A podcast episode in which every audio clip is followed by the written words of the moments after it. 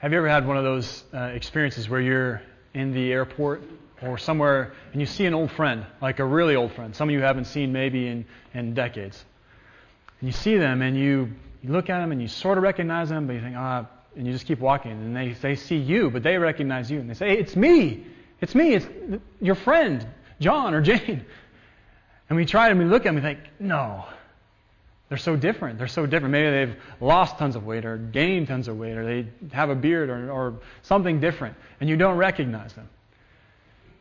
The, the people of Israel, they were struggling with something similar with this when John came baptizing.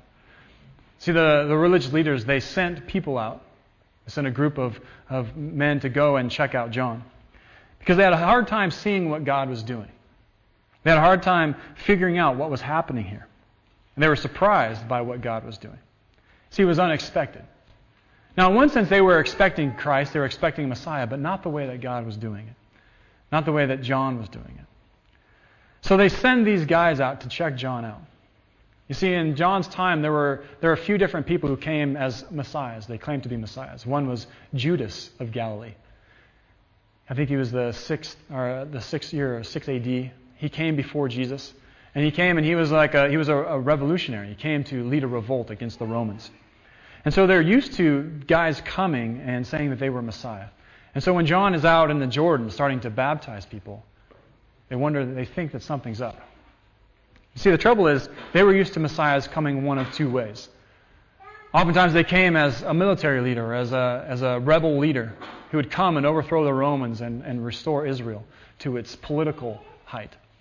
Or else they thought it was going to be a religious leader who would come and, and, and clean out all of the religious corruption and finally do things right and make things right. Or is it going to be a combination of the two?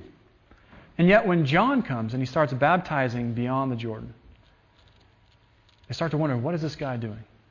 So the leaders in power, they send out their guys to go check him out, to go ask him questions. Who are you? Their first assumption was he was the Christ. Their second assumption was that he was that he was Elijah or that he was the prophet that Moses spoke about. So the first thing they think is, is, is he a Messiah? Is he the anointed one? That's what Messiah or Mashiach, that's what it means, is the anointed one. The one who was chosen, the one that God had chosen to come and lead. They wondered if it was him, if he'd come to liberate the people from Rome. See, in that time, the people of Israel, they hated living under Rome. They lived in their own land, but they were oppressed. They were, they were controlled by Romans. Roman soldiers moved throughout their land, took what they wanted, left the rest for the people of Israel. They didn't like it. They couldn't worship the way that they wanted to. They had laws and taxes. People were crushed in poverty, trying to pay taxes not only to the temple, but also all the way back to Rome. It was horrible. And so they were looking for a liberator, someone to come and set them free. But they asked John, and they come asking, Who are you? And he says, I am not the, I'm not the Christ.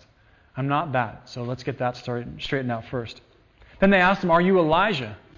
So if you're not the Messiah, are you at least the one coming before the Messiah? And interestingly, John says, No, I'm not. I'm not the one who's preceding. But we also know from the Gospels, too, that, that he was, and even Jesus said that he was Elijah. So it's interesting. I wonder, I'm not sure what John's doing here. Some people uh, guess at it, wondering if maybe he was trying, like Jesus. Jesus never really said, I, was, I am the Messiah, so to speak, because he was waiting for the proper time. I can't help but wonder if John was doing the same thing here. If they wouldn't understand. And so he says, No, I'm, I'm not the Elijah you think I am.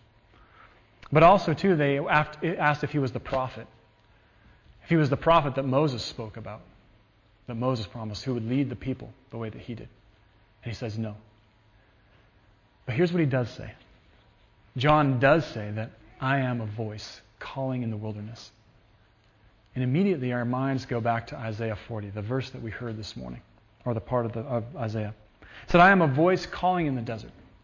Make straight the way of the Lord in the desert. It says the valleys will be made will be brought up, and the mountains will be brought low, and everything will be leveled out. The rough places will be made smooth, so that God could come that our living God would come to us. And as you keep reading there, it talks about this one coming, and, and he says, What should I cry out? And he goes and tell people the good news that, that God has come in strength and power. So as you read, if you were to know that whole passage of Isaiah, you would know that, that, that when John says, I am just a voice calling in the desert. As subtle as that sounds, he's saying, I am the one who comes before God to come and prepare the way for God. That God is coming into the world, that he is coming to do something new and change things. See, John was coming to prepare the people, to prepare people who were waiting for God, to help them understand again what it means to follow him. He was calling people back to God, away from all the things, all the rules that they'd made in addition to God's law, all the things that they'd done. They were heading one direction. He's saying, turn around and return to the Lord. Turn around and come back to Him and prepare, for He is coming. Stop worrying about all your stuff. Set down all of your goals to have more and more things. Stop worshiping God with half your heart, with your spare time, or with your few hours a week. He's saying, stop focusing on what you have. Stop focusing on more and more money. Stop focusing on all the stuff you have to do. Stop being so busy for God that you have no time for Him. Return to God and be faithful. Live out your faith. Live it out in front of people. Pray more. Spend more time with God in prayer. Spend more time in His Word, letting God's Word shape who you are. Let Him challenge your ideas. Coming to God's Word not to just find answers to, you, to what you want to believe, but also to have God show you what He wants you to know. To be open to God speaking to you and changing your mind, helping you realize who He is in a new way. He's calling people to return to God. It's as if in these few moments, John has, has thrown back the curtain. Even though he said, No, I'm not Elijah, in, a, in the very same time, he's acting just like Elijah, fulfilling the role of Elijah. Throwing back the curtain and saying, Look, God is coming. The Lord God is coming, and he's going to change everything. He's going to come and be the Savior that we've been looking for. See, in those days, people needed to see God. They were looking for God in a particular way. They had it set in their mind that this tiny little box of what God was supposed to do this tiny little box of what God was supposed to look like. And, and John comes and says it's going to be different than you expect. He helps them to see, even though they come to investigate him, to question him, to see if he really is who, he, who he, they think he is. He comes and he says that I am a voice. I'm not going to fit into your categories that you have for me. I am a voice calling in the wilderness, saying, Prepare the way for the Lord, to make a people ready for God who's coming. But the great thing is, John does help us out. As we kept, as we kept hearing this morning, as, as um, Mark continued to read on, that he does say some pretty important things about Jesus. John's words and his actions help us to see who he is. They help us to see Jesus' identity. That he was more than just some great teacher, he was more than just a really great religious leader. He indeed was the Son of God. It was on the next day that he said, Look, behold, the Lamb of God who takes away the sin of the world. It's a pretty big title.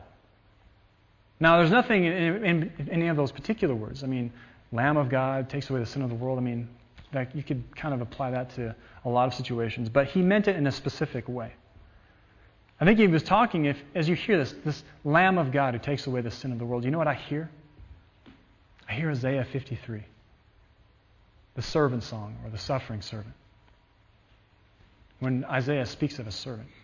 Now, it's interesting because in Greek, it actually doesn't say take away, it says takes up, or more literally takes up. I mean, you could translate it both ways, fine, but, but he says, Behold, the Lamb of God, the one who takes up the sin of the whole cosmos.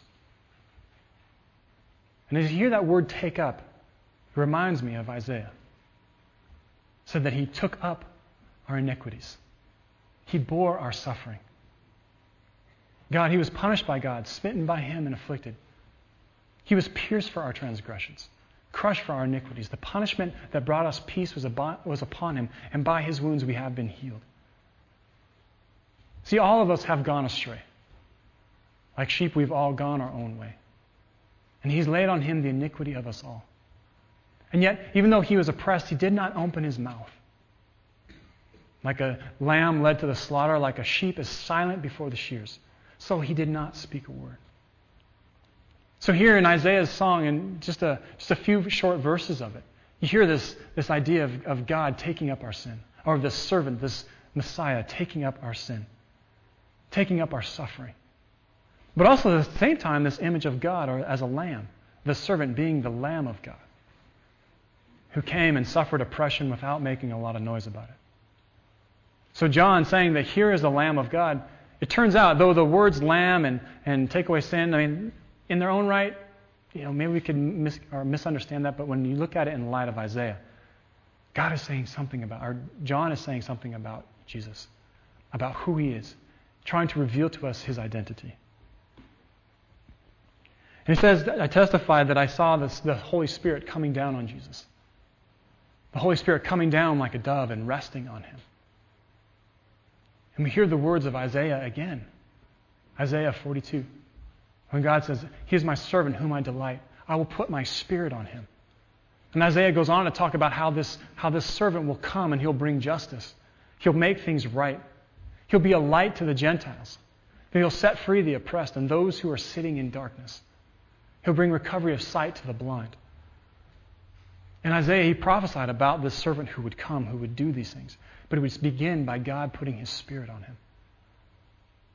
But it's also the same, too, that he talked about in Isaiah chapter 11. He talks about out of this, this sprout, or this sprout, or this, um, the sprout will come out of, the shoot will come out of the stump of Jesse. From the, from the line of Jesse, from the house of David, the shoot will come up. And, said, and God said he would put his spirit on him a spirit of wisdom and understanding and power. The Spirit of God is on Jesus. John saw the Spirit come down like a dove and remain on him. You see, in John's eyes, Jesus is more than just some ordinary man. In John's eyes, he's seen the Spirit of God on him, and he's making all these connections. He's beginning to see, and he's wanting us to see who Jesus is. So John testifies that I baptize people in water, but this one who is coming, he will baptize you in the Holy Spirit. This right here is another clue. You see, in the last days, people thought, people knew that God would come and He would put His Spirit on them. He's saying that Jesus is coming to baptize you in the Spirit. And it reminds me of Ezekiel chapter 36, where God says, I will take you out of the nations. I'll bring you into your own land. And I'll give you a new heart. A heart not of stone, but a heart made of flesh A heart that's not hardened and angry and resentful, but a heart that is soft, that is gentle, that is alive again. I will give you a new heart. he said, I will put my spirit on you. God said He would put His spirit on you, and you would be careful to keep my laws, to follow my ways. Then you would be in the land of your forefathers, and you would be my people, and I would be your God. Jesus has come to do this, to pour His Spirit out on the people of God to make us God's people again. To reignite this life that we're supposed to have in God. To bring us alive again in Him. To remind us that we're part of a bigger story. Not just a story of ourselves, which is important. But if that's all we focus on, if our biggest story is ourselves, our stuff that we have, and, and how many hobbies we have, it can be okay for a while, but that starts to run out after a while. We were meant for more than that. Every one of you here in this room is meant for something more, meant for something bigger, to be a part of God's story in this world, His redemption and salvation of this entire creation. You are meant to be a part of this.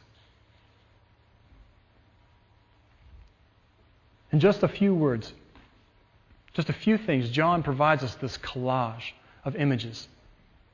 Collage of, of images from Isaiah, different uh, images of Isaiah the servant, the one who would receive God's Spirit, the Lamb who would come, the Lamb who would now has come but also stands in the center of the throne room, and all of heaven worships and praises. John holds all these images together. Rather than just saying, Jesus is the Christ, which people could argue, he begins saying that I am the voice calling in the desert. And I've seen the Spirit come on him. God is at work, and God is showing us who Jesus is. But here's the thing that surprises me. As you read through this, there's this one part where John says, Even I did not recognize him.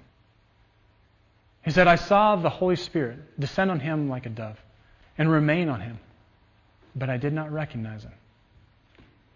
Even John didn't see it. He said it wasn't until the one who had sent him, basically he's saying it wasn't until God the Father said, The one on whom I put my spirit, this is the one, watch for him. It wasn't until God said that to him that John finally got it.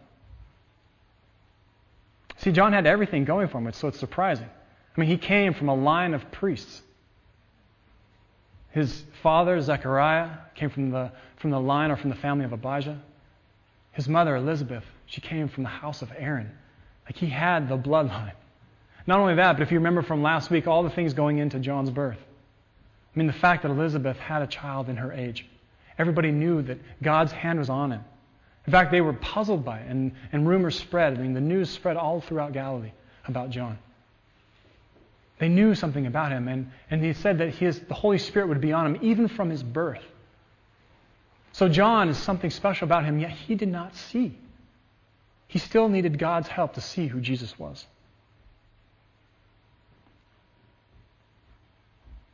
But when he saw the Holy Spirit come down as a dove on him, that's when he began to understand.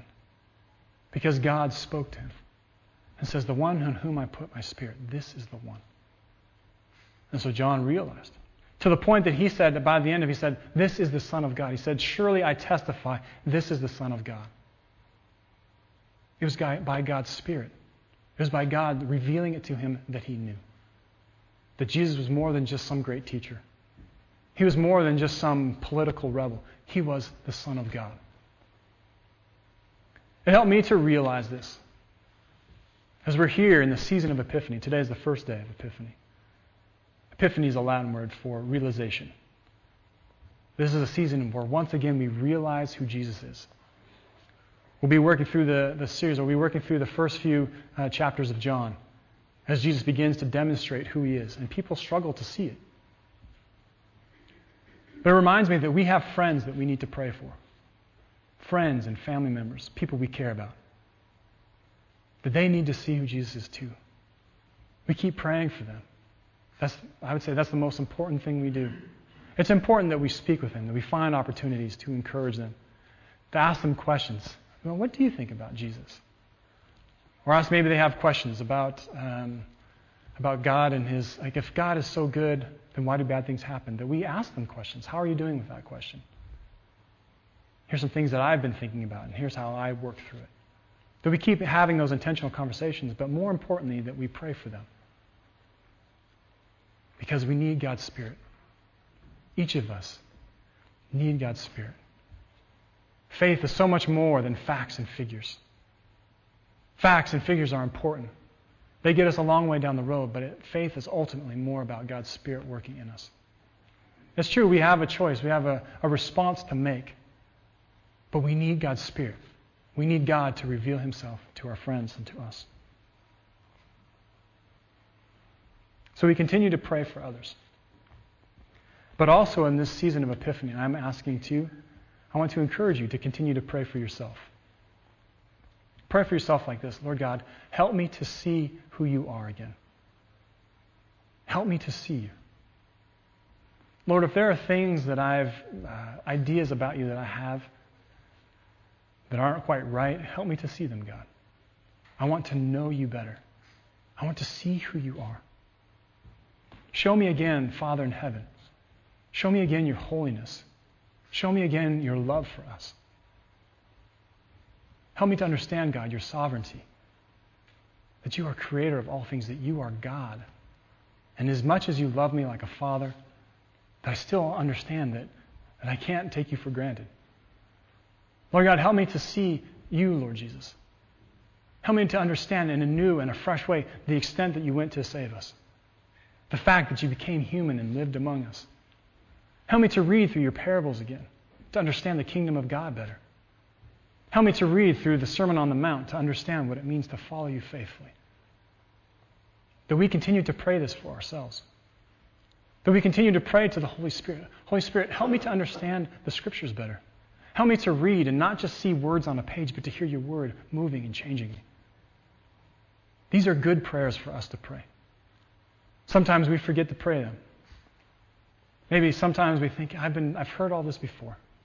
I've read that passage of John more times than I can remember. See, that's just the beginning of taking God for granted. The moment we say, I know all the answers, that's a dangerous place. The moment we think, oh, I've, I know all that stuff, I've, I've read through John's, John's gospel more times than I can think of, that's a dangerous place. And I want to challenge you. To challenge you through this season of Epiphany, these next five weeks, that you would pray. That you continue to pray, Lord, help me to see you better. Help me to see you in a fresh way, in a new way, that surprising way. Lord, help me to be open to being challenged. I invite you to do this. And I pray for you today. I pray that you continue to hear God's Spirit working in you. That as you hear this morning, as you hear the Word of God, as you hear Jesus and who He is, as you hear echoes of Isaiah about the servant, this God, servant that God had sent, as you see these connections between Him and Jesus, that you begin to realize in a new way who Jesus is. And it's okay if God surprises us. You saw these religious leaders, whom the priests and the Levites sent, they were surprised at John. I want to encourage you. There's not something wrong with you if you realize, oh, that's different than I thought. See, we live in a society where people make you feel like you can't say, oh, I was wrong, or I needed to think about that differently. Be open to this in Scripture. Even if you've been studying for decades, be open. Lord God, help me to see who you are in a new way. And keep praying for our friends. Keep praying for people of our community that God would reveal himself to them. For as much as we have a part to play, for as much as we have a role in terms of asking them and encouraging them and helping them to understand, ultimately, it's by God's Spirit. I've seen it just so many times where you're talking with someone for, for weeks or months or years, and then you almost give up, and then they say, Yeah, I was just, I don't know, one day it just happened. I just realized that, you know, Jesus really is the Son of God. And you're just like, Ah, that's what I've been trying to tell you for years. So keep praying for our friends. Keep praying for the people that you know who you've been praying for. And I ask that you keep praying for yourself. Keep asking God to reveal himself to you. Be open to new things, to the surprising ways that God works. Amen.